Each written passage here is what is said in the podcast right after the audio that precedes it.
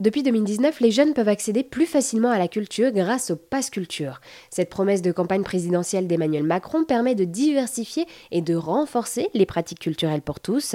La part collective de ce pass a été étendue depuis septembre 2023 aux classes de 5e et 6e jusqu'à la fin de la scolarité et la part individuelle concerne les jeunes de 15 à 18 ans. Romane Paradis et Bertie Labrosse sont toutes les deux chargées de développement territorial de l'Auvergne-Rhône-Alpes pour le Pass Culture. Je les ai rencontrées à Lyon et je leur ai demandé comment est-ce qu'elles faisaient pour rendre attractif ce Pass Culture auprès des jeunes. Alors il y a un énorme travail de la part des équipes programmation et marketing. Euh, donc euh, pour euh, mettre en avant des contenus et l'idée c'est d'intensifier et de diversifier les pratiques culturelles des jeunes. Donc si vous téléchargez l'application aujourd'hui, vous verrez qu'on met en avant des grands noms. Donc ça va être un concert euh, d'un artiste reconnu, par exemple, sur la scène rap.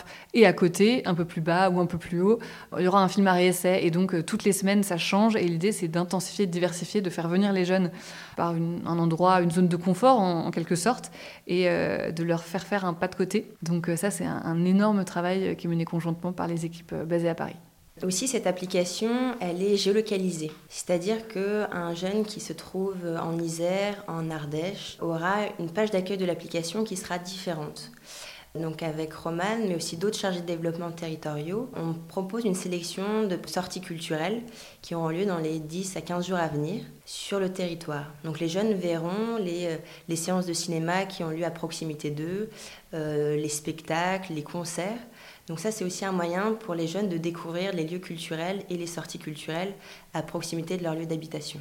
Et toutes ces activités sont donc à retrouver sur l'application du Pass Culture facilement téléchargeable. Et la suite de cet entretien est également à retrouver toute cette semaine sur RZN Radio. Merci à toutes les deux d'avoir répondu à toutes mes questions.